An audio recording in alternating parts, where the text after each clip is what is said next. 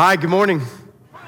Good to see everybody here today. Uh, again, and welcome to you guys that are joining us online. So, real quick update. Um, if you didn't notice on the way in, a couple changes out there, uh, some exciting things going on. So, one, uh, we, if you didn't notice, we're selling t shirts.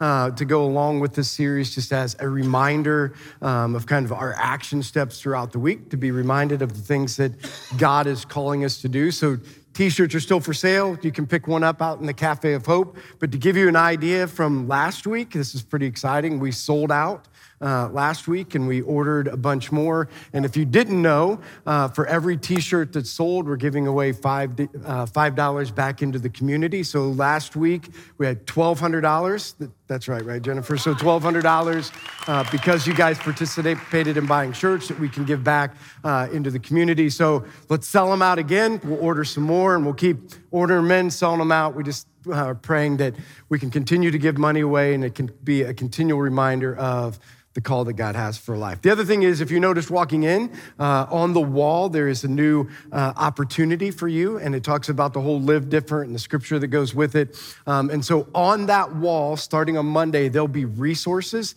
and things that you can get to go along with this series on that wall. So, we'd love for you to, if you're in the Cafe of Hope during the week, stop, grab some of those resources. It'll help in the process of making it from not just a Sunday morning experience, but from a lifelong uh, changing experience. And then again, if you don't make it into the Cafe of Hope this week, it'll be an opportunity for when you come back next Sunday, there'll be uh, resources and opportunities for you there. All right, so let's talk about this idea of this new series we talked about live different.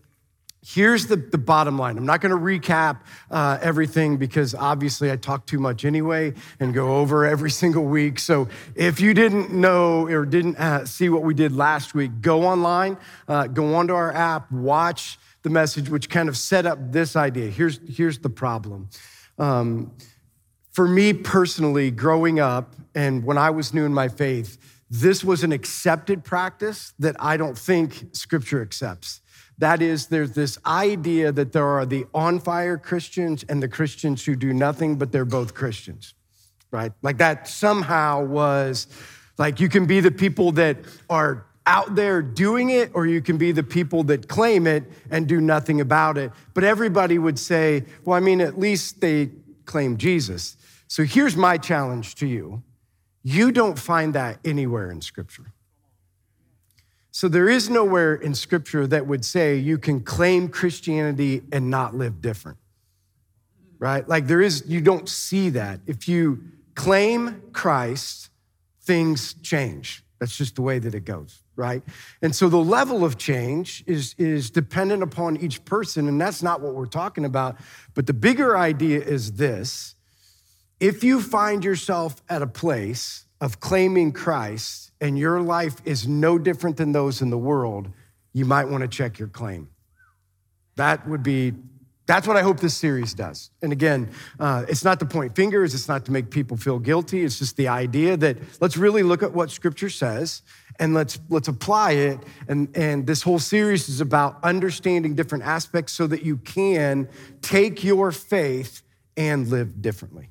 Now, we set it up with this idea. So we looked in the beginning in Daniel 1, talking about this idea that there's this idea of the uh, historical Babylon. Like, so if, you uh, know about the historical Babylon, the historical Babylon was uh, a country that would take over other people and they would bring them in and they would turn them into Babylonians, right? That was the idea. So the, the crazy part is, is that there is the historical Babylon and the prophetic Babylon, like what is to come that you read about um, in Revelations. And in, in the New Testament, when we read about there's this idea of the spirit of Babylon that's happening in the world today, right? So the spirit of Babylon is this idea that somehow, right, this is Satan's plan. Satan's plan, the same as the historical Babylon, in our current world, the spirit of Babylon, and what you will see to come is the same as what you saw historically. One, Satan knows this. If you can win a generation, you can change the world. That's what he knows. He knows that if he can affect a generation of young people, right? If he can move a generation of young people off center, if he can move a generation of people into the way that everybody else lives, he is able to then move in the direction or do the things that he wants to do through a younger generation. And it'll take time, but Satan's patient, right?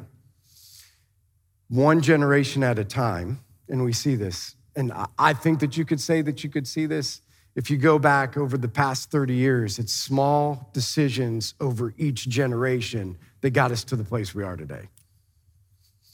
So the question is, how do you reverse it? right? Because you can reverse it.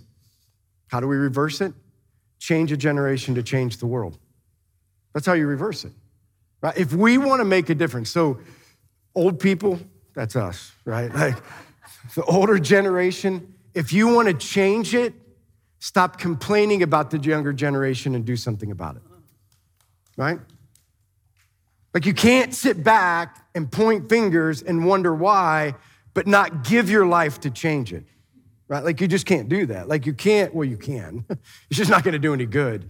We need to look at it and say, so how can God use us in the middle of that? So the idea of this series is living differently to combat the spirit of Babylon and bring in the spirit of Christ and change the world.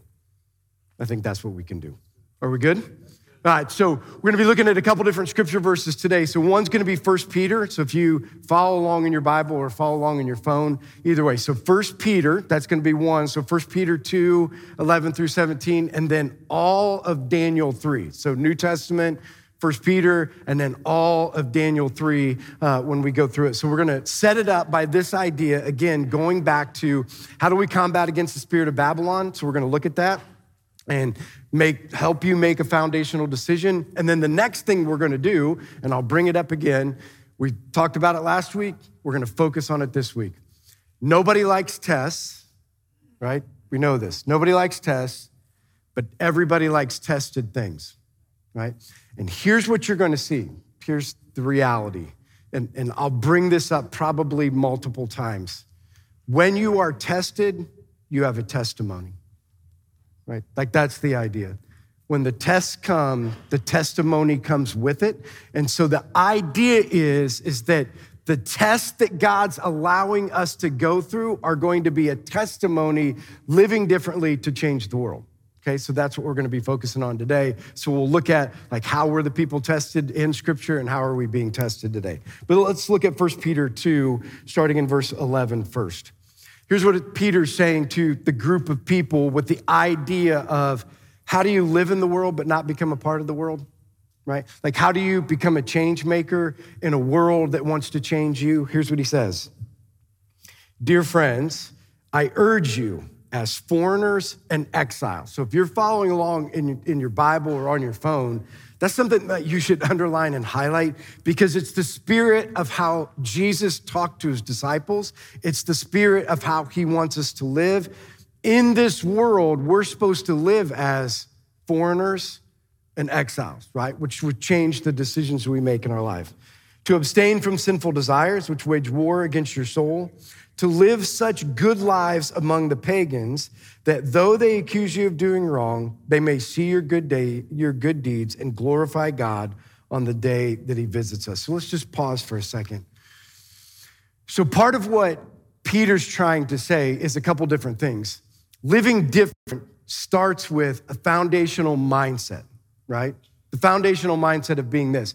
If you want to live different, you better decide where your home is right? Like, if we haven't made a decision on our home, right? If we don't know where we're going or where our home is, you will live as if this is your home, not as a foreigner or an exile, but as a part of the world.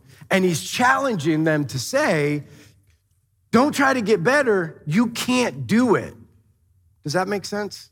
Like, you just can't do it. You can't have this is my home and this is my home. It's one or the other.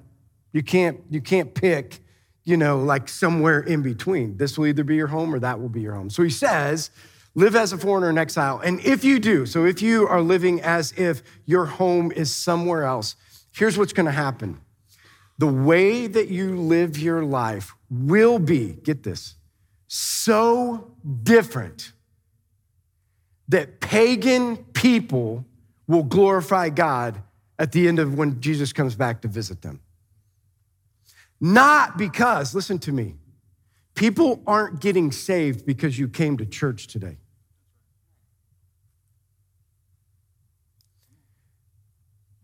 The world isn't changing because we worship Him on Sunday and live in the world on Monday. The world will be changed because of the way you live your life, period. Now, I want you to think about this because I'm just going to challenge you because I want you to think about this because I've been thinking about this all week.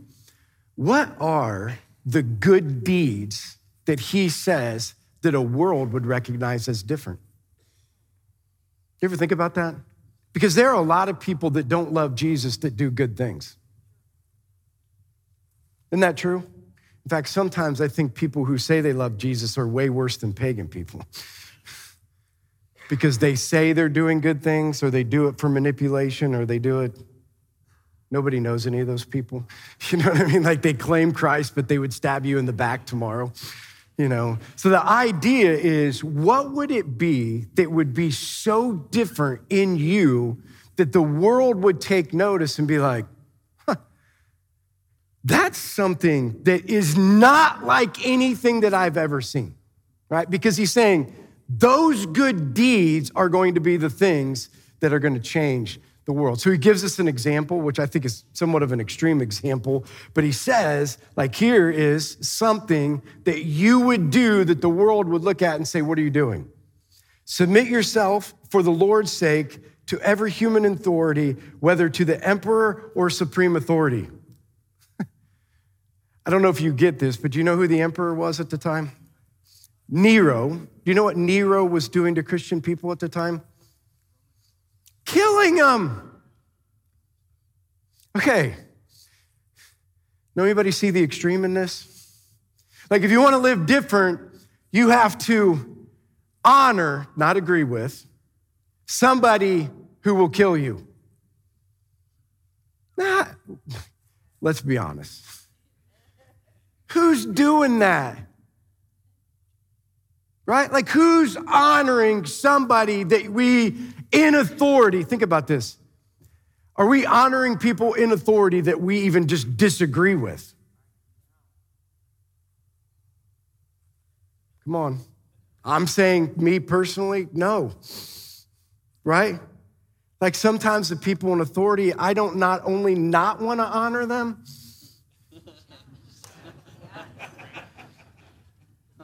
I mean, anybody see our governmental system sometimes? I mean, come on, don't you like, not only do I not want to honor them, there's a whole lot of other things that I would like to be able to do. But somebody whose home is somewhere else, he's saying, this is a big change, a big difference. And that's why I said I think he went to the extreme to make us understand even on the small things, like how we need to be able to live differently because he says, Submit yourselves to every human authority, whether to the emperor as, as uh, the supreme authority, to your governors who are sent uh, to him to punish those who do wrong and commend them who do right. For it is God's will, right? So, talking about how are we clear on what's God's will?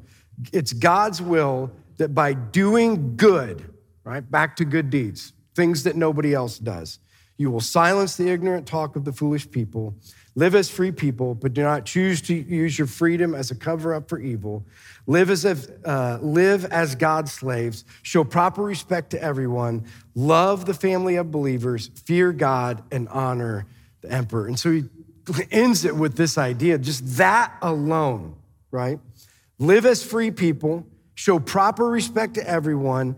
Love the family of believers, which we would think that that would be easy, but do you know how many times inside of churches, we're not even loving our own. Right? Like, not only, you know, it doesn't mean you have to agree with him. It doesn't mean you have to be best friends with him. It doesn't mean that you have to, to even understand him. But the idea that in the diversity of a church, right, of all the different scopes of where people come from, are we loving them?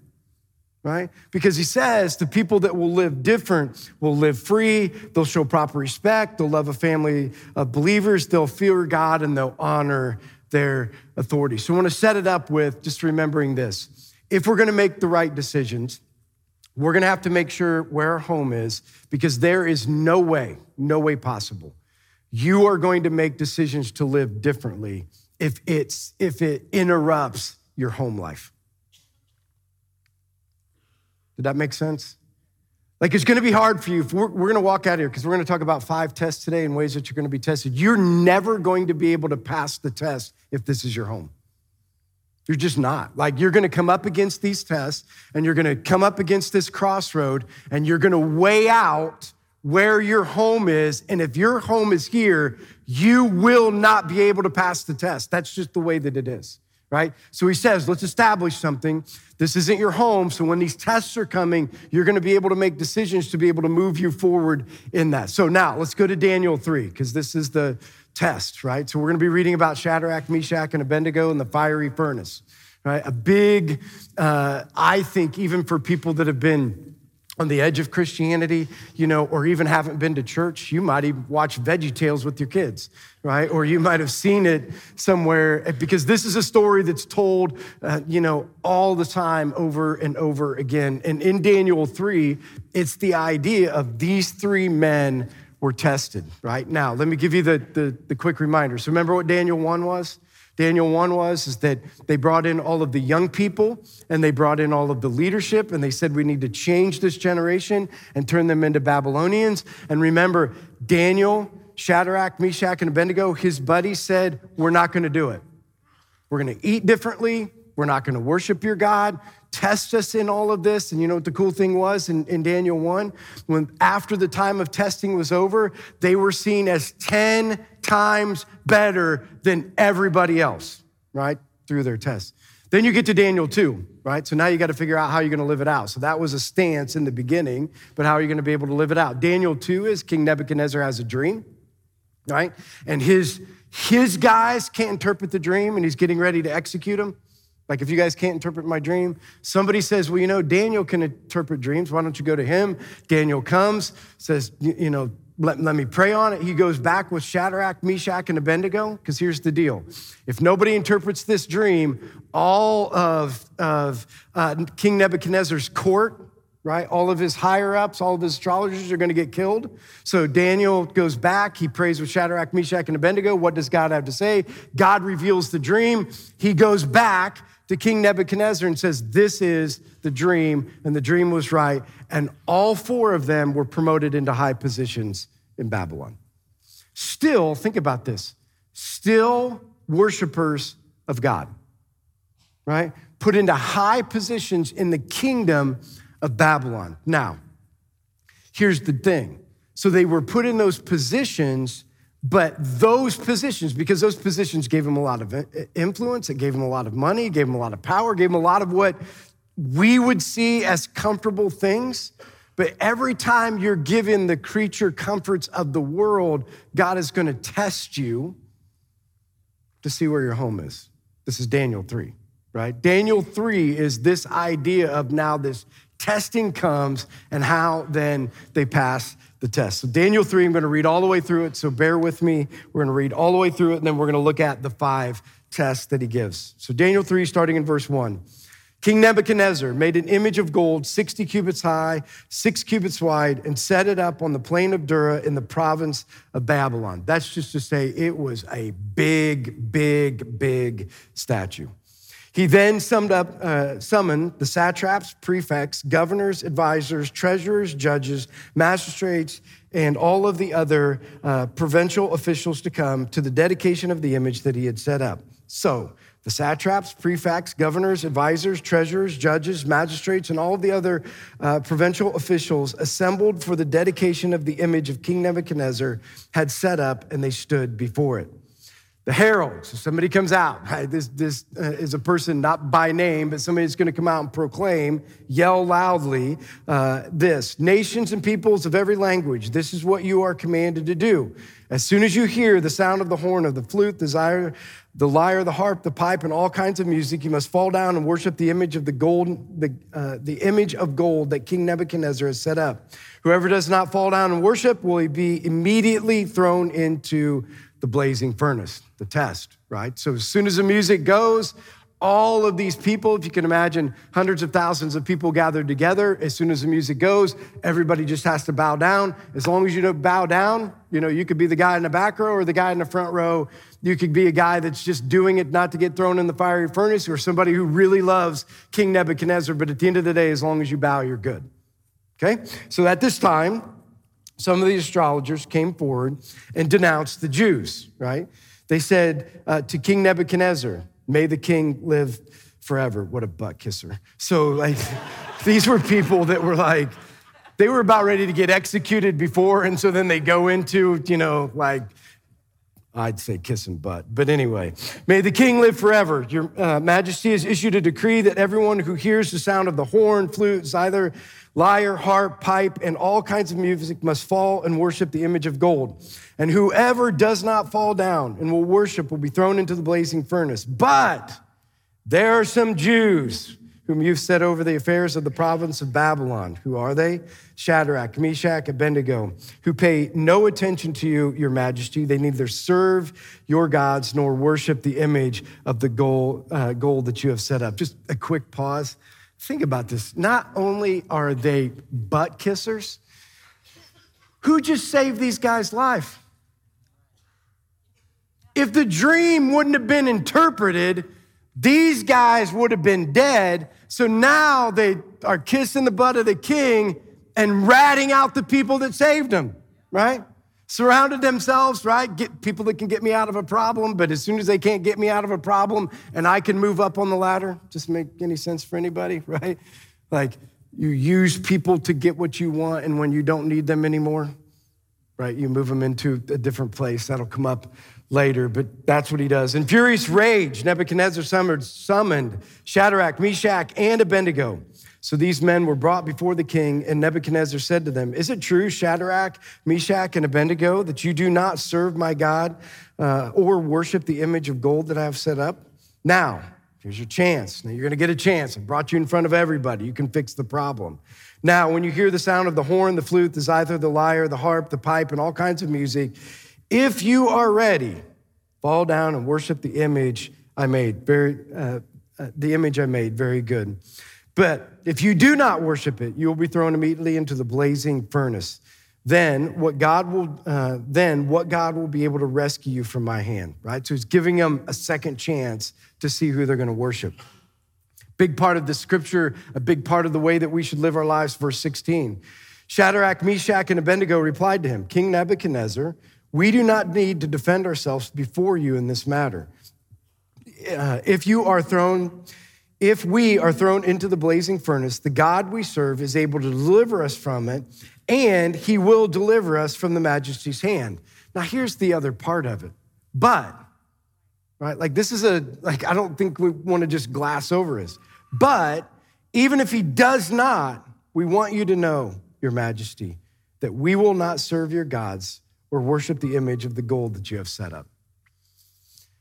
Like, I think that just takes a pause for a second like, there's in front of them a furnace that for sure is going to burn you up. For sure, right? And that you could walk up with, now think about this, the confidence to be able to say these things. Nope, you gave me a second chance. I'm not going to serve. And I believe this that my God could deliver me. But if I don't, it doesn't matter. I love him anyway.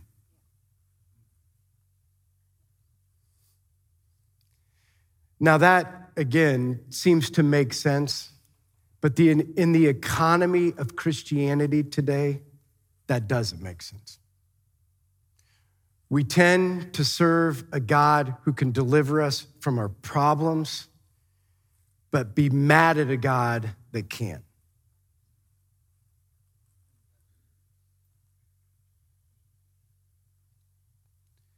We tend to be, God, I know you can do it, but if you don't, do you not love me anymore? Do you not hear me anymore? Do you not understand the plight? I mean, isn't this cool that they could get to the place where they're saying, doesn't matter to me. How do you get there? This wasn't their home. Alive or dead meant nothing to Shadrach, Meshach, and Abednego. Do you see that?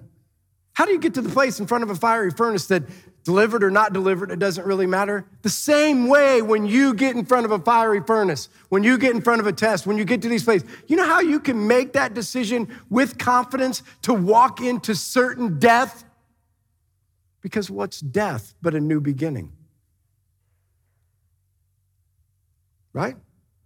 Now tell me, like, here's the funny thing. I mean, we all want to be like, yes. But you know how hard that is?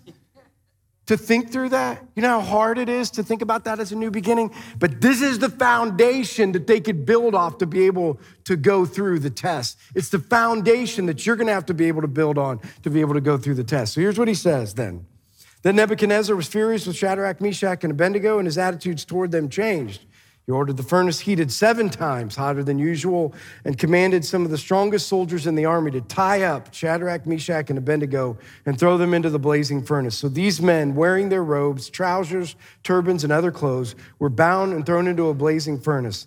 The king's command was so urgent and the furnace so hot that the flames of the fire killed the soldiers who took up Shadrach, Meshach, and Abednego. And these three men, firmly tied, fell into the blazing furnace. Then King Nebuchadnezzar leapt to his feet in amazement and asked his advisors, Weren't there just three men uh, that were tied up and threw into the fire? They replied, Certainly, Your Majesty. But King Nebuchadnezzar says, Look, I see four men walking around in the fire, unbound, unharmed, and the fourth looks like the Son of God's. Nebuchadnezzar then approached the opening of the blazing furnace and shouted, Shadrach, Meshach, and Abednego, servants. See how his tune changed all of a sudden. Servants of what? The most high God. Come out, come here. So Shadrach, Meshach, and Abednego came out of the fire, and the satraps, prefects, governors, and royal advisors crowded around them. They saw that the fire had not harmed their bodies, nor was a hair of their head uh, singed. Their robes were not scorched, and there was no smell of fire on them. Then King Nebuchadnezzar said, Praise be to the God of Shadrach, Meshach, and Abednego, who has sent his angel and rescued his servants. Now, Again, get this in your mind. This is a ruler that is trying to take over a generation of people with a mindset. And when we're talking about how are we going to change the world, you ever think about this? I'll never be able to change that person's mind. You know, you've been asking, you've been praying about, you've been talking, like, that person is so shut off. So shut off. Like they're never going to hear. They're never going to come. They're never going to do. You know what he's going to teach you? Throughout all of this series is the testimony of your lives, not the words of your mouth, can change the hardest people in the world. Listen, like this is what he says next. I mean, I don't know what, again, how Nebuchadnezzar, but if he at least gets to this point, right? That they trusted in him and defied the king's commands and were willing to give up their lives rather than to serve or worship any God except their own. Therefore, I decree this that the people of every nation language say anything against the God of Shadrach, Meshach, and Abednego will be cut into pieces and their house will be turned into a pile of rubble. For no other God can save in this way. The king promoted Shadrach, Meshach, and Abednego into the province of Babylon. Do you see it? The testimony of their life proved to a hardened man that there is no other God like the God that we serve. Now, the big question for us is is that what the world sees? it's the testimony of our life into a world proof that there is no other God like him. Right? That's that's this whole idea. That's the foundation of living differently because This would tell us that you could take the most hardened man who had an, a, a plan to overthrow the entire world and turn everybody into a worshiper of him. And somehow, because of the testimony of three men at one moment, change the mind of the hardest man in the world. So here's all I would say to you. So when we go through these things, there are going to be a lot of things that I think are challenging. They're challenging for me this whole week putting together this message. I mean, I'm thinking some of these tests are hard to deal with.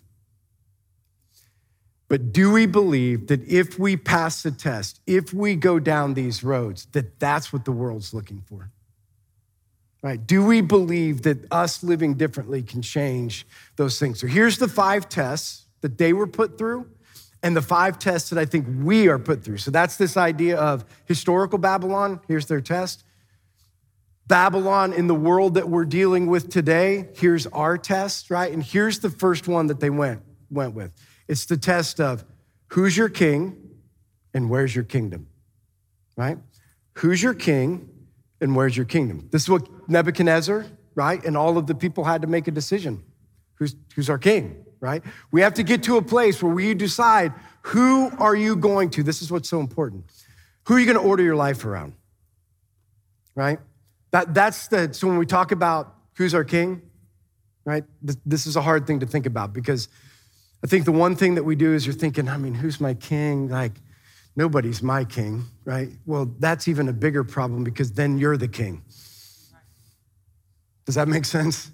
Right? Like, you don't get to be the king either. you know, you don't, you don't get to say, like, you know, I'm not going to be a slave to the lender. Like, I'm not going to let, you know, the bank be my king. I'm not going to let my boss be my king. I'm not going to let somebody else rule my life. I'm not going to be those things. And then what you do is don't let anybody else be the king so you can. So you order your life not around, like, I'm free from nobody else is telling me what to do.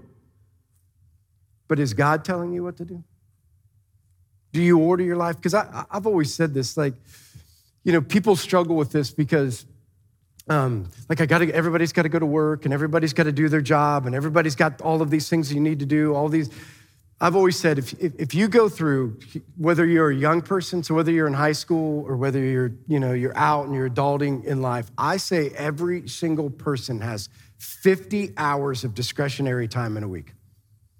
You take 168 hours and you start taking out sleep and food and like all of this other stuff. I would say that you get six to seven hours of your day that's discretionary, right? Like you get to make a choice of what you do because people like, well, I don't know, I can't really do anything. Like, I know God wants to be, I got all these other things to do. No, there is a time that you get to make a decision. And the question is, what are you ordering your life around?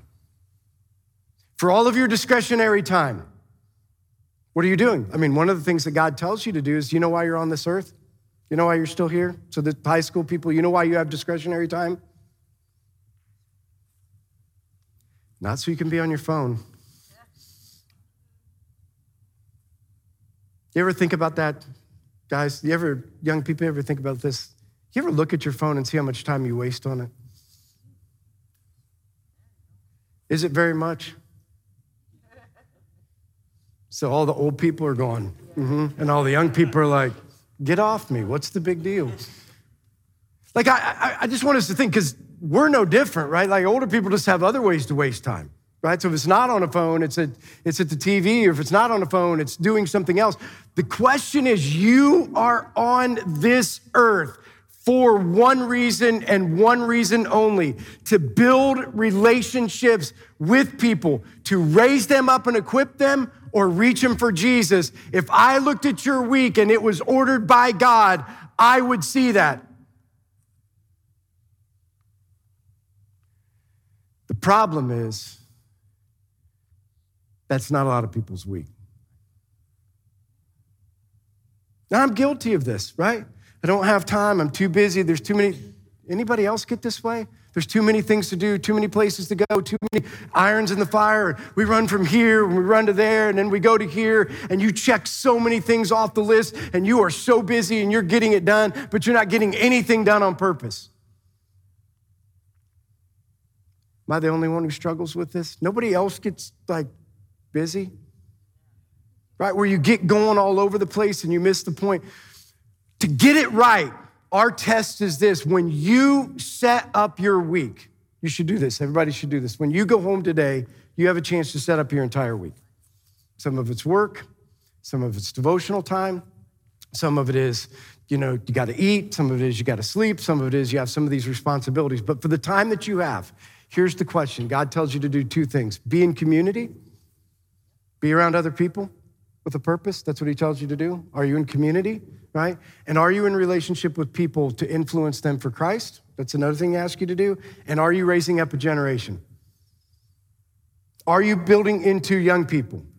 And I say young people, this is older to younger to younger. To, so if you're in high school, what are you doing to people that are for younger than you? Right? Where are you building? Where are you doing? Whatever that looks like.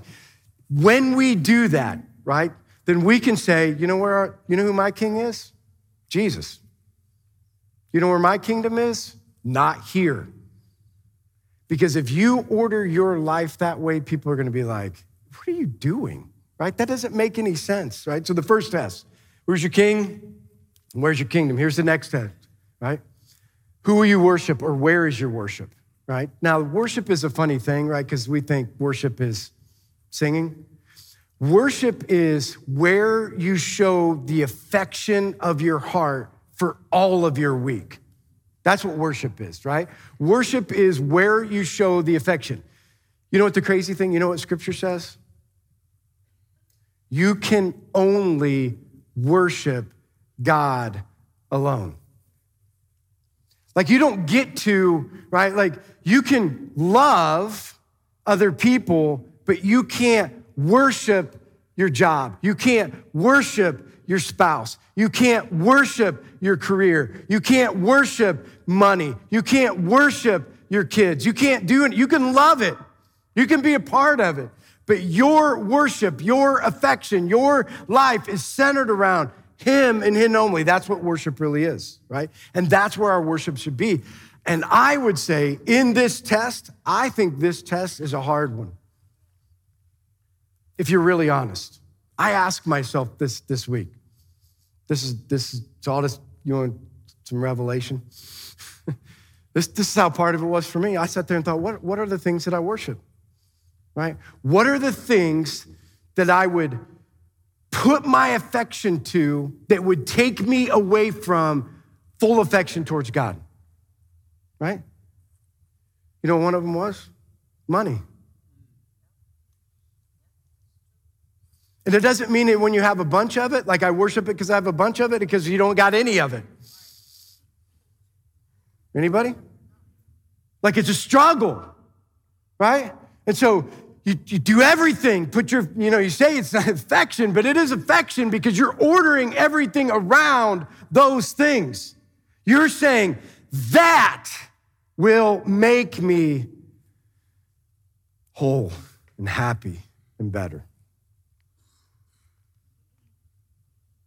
That's me. I don't know what it is for you but you put your you you give affection to what you think fills a gap or a void or something inside of your life. When your worship we do it with our kids. I mean i remember growing up right? Like you want to pour your life into your children. You want to do all these things for your children. But sometimes loving your kids can turn into worshiping your kids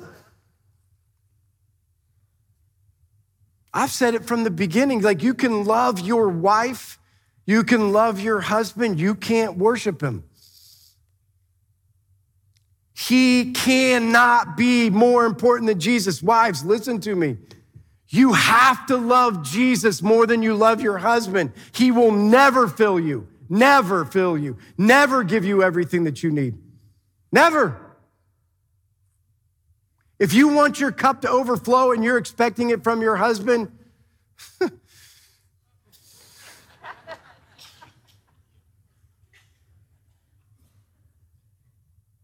I'm just saying, guys, if you want to love your wife well, like if she keeps like, I need you, I need you, she doesn't need you, she needs you to love Jesus more. She does.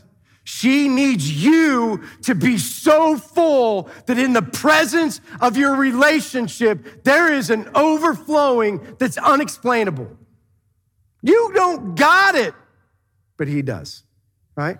Like that's the idea. When we worship right, these things go right. So it's a test of our worship. They had to decide what they're going to worship. Here's the next one test of your relationships. Who are you in relationship with? Now, I would say, if you look at what Scripture says, here's what Scripture says very clearly. If you are living differently than other people, there will be attention till the day that you die in relationship with people who are not living like you. That makes sense? Right? Like living the way that God calls you to live and people going the other direction, somehow we think that we can just make that work in a relationship. You can't make that work. There will always be tension. You know why it says don't become unevenly yoked? Listen to me, young people, before you get married. I'm going to say this here in just a second. As you're dating, you know why it tells you to make sure that, girls, to make sure that your future husband loves the Lord more, as if not as equal as you do? Because you know why? Because when you get married, and you're living in a relationship and you want no tension inside of your marriage, but your husband does not love the Lord as much as you do, you will have constant tension. Because you're gonna wanna live different. Come on, nobody's ever experienced this, right? Like you're gonna wanna live different and they're gonna wanna live this way, and there's this constant Will you just come to church with me? Will you just do devotions with me? Will you just pray with me? Will you bring our kids? Will you lead our children? Will you do? Right? Wrong? Like there's gonna be that tension. That's why relationships, who you surround yourself with, is so important. In fact, listen to what it says in Matthew 10, right? You don't have to go to this, but you should go back to it later. Here's what he says in Matthew 10, talking about relationships. Don't suppose, this is what Jesus says, don't suppose that I've come to bring peace to the earth. I did not come to bring peace, but a sword.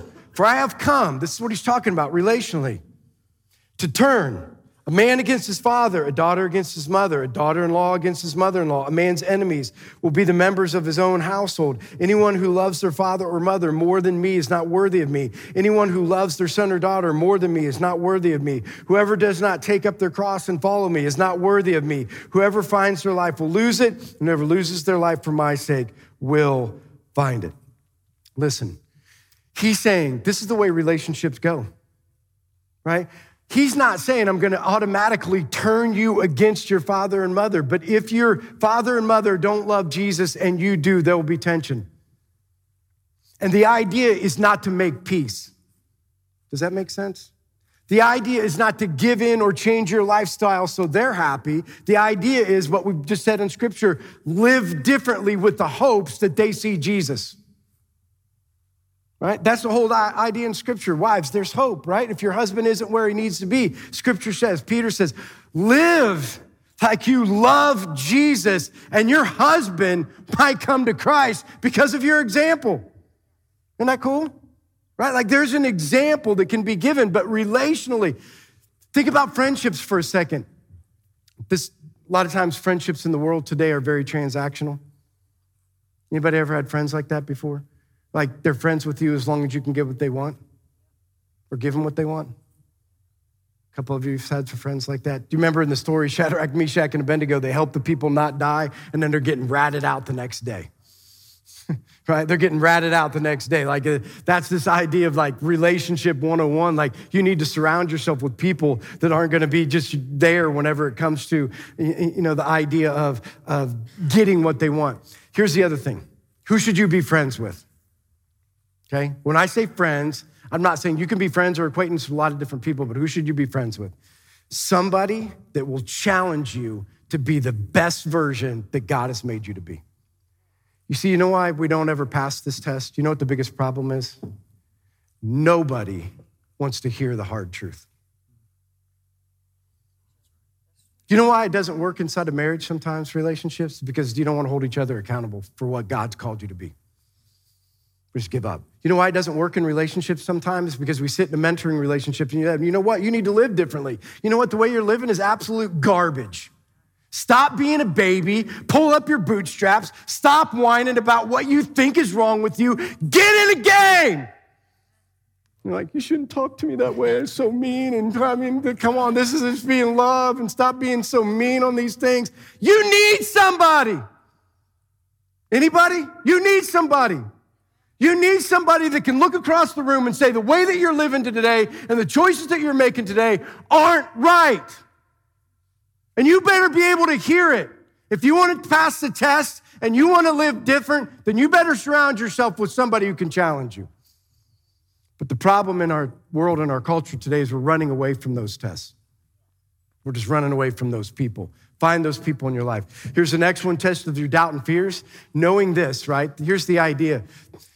Shadrach, Meshach, and Abednego went into that with, they had to go into that with this idea of like, I mean, it's still a fiery furnace. Come on, right? Like it's still a fiery furnace. It's still, I might lose my life. Doubts and fears come in. The question isn't whether we have doubts and fears, it's where you take them. You are going to have doubts and fears in your life. It's just where we take those doubts and fears and how we land on those doubts and fears, right? That's, that's the thing that we got to be able to, to, to live with. And I won't go any further because we're running out of time. So, worship team, you guys want to come back up. Here's the last one, okay? Here's the last one. Okay, because I want to make sure we get this because this is the ultimate right? Change or the thing that we need to look at the test of your actual life. Now, this one's going to be hard from the standpoint of like if we look at it from their standpoint like how many people are getting thrown into the fiery furnace today in huntington indiana or wabash or fort wayne or columbia city how many people are going to work saying if you don't bow down we're going to lop your head off Right? Like there ain't much of that happening, right? So when we sit there and say, well, I don't know if I could, I mean, I don't know where I would be, and it's really true, you don't know where, where you would be.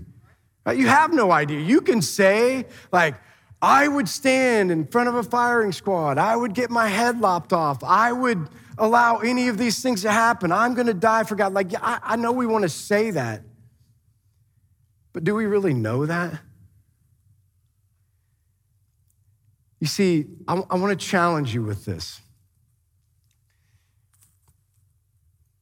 If you have a faith that's never been tested, is it really faith at all? It's just a question.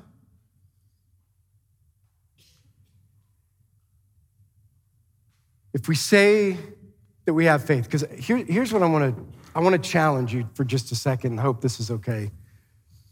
Because here's part of the problem, right? Like, in my opinion, this is part of the problem. We want all of the feels. Like, you want to come in on Sunday and you want to be like, man, I walked away so challenged. And I walked away and there was this like, mm, inside of me that something's got to be different. But you know where the problem is? You want feels without formation. And here's what I'm talking about. You know what formation looks like? Formation means that God needs to throw you in the fire because something needs burn off. You need to fire. You need to be chiseled away. You need to hurt for a second because there's something in you that's binding you up. Did you see that? This is the coolest thing. I love this imagery. You know what they went into the fire with? Two strong men bound him up, bound him up. You know what got burned away in the fire? The bondage. The bondage. Now think about this. Every time I think through this, nobody in this room would choose the fire. Nobody in this room, I mean, if you've been through struggles in your life, you're not asking for another one. Right? But here's what I'll pray. This is for me. This is personal for me today. This whole week, I've been processing some of these things. And I do think that there's some things in the world that have bound me up and that I've tried with all of my might to untie, cut loose, gnaw at. Anybody? I got these things that I just can't get free from. I got these thoughts that keep running through my mind. I got these fears that keep coming back. I got these things that I can't, can't get over. I'm gnawing away. God says, just step into the fire. We'll burn them away. Because you know he wants from you more than anything is freedom. Freedom from the bondage of this world. Freedom from the things that are keeping you from being the person that God has called you to be. And if it means you have to go in a fiery furnace to get freed up, jump in. Jump in. Allow yourself to be tested. Allow the things to be burned away. Because being bound up is way worse than jumping in the fire and living free. Because you get, you know what's so cool about this? I want you to think about this. Who was in the fire?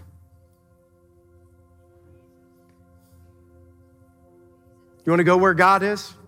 You want to go where the angels are? You want to go where you can get freed up? You want to go where the bonds are going to get the binds are going to get taken away? You want to be an overcomer? You want to be at a place where you want to be where he is? He was in the fire and when they went in the fire, the testimony of their life, the bonds coming off, when they walked out, the world was changed. And that's what I want for each one of us. That's what I want personally. That's what I want to be able to do. So as we sing this last song, this going to challenge you. You want to come to the front? You want to kneel at the aisle that you're in? You want to stand up? You just want to raise your hands and proclaim this like, I need, I need freed up. I need freed up. You need somebody to pray with you? Come to the front, we'll pray with you. Somebody in the back we'll pray with you. Somebody will find you and pray with you. But when we sing this, can we process those things? Can we get freedom? Can we pass the test? And can we live different? Will you stand so I can pray for you? Heavenly Father, we love you. We thank you. And Lord, I pray that as we process living differently in our lives, Lord, that we will understand that, that these tests are tests that we're facing every single day. Lord, we want you to be our king. We want our kingdom to be somewhere else. We want to make sure that we're worshiping you and you alone. Lord, we want to make sure that our relationships and our friendships are ones that are building us up and keeping us accountable. Lord, take away our doubt and fear. We give it to you. And Lord, most of all, if we need to step into the furnace today to be free, let's get free because you're in the fire. Lord, we love you. In your name we pray. Amen.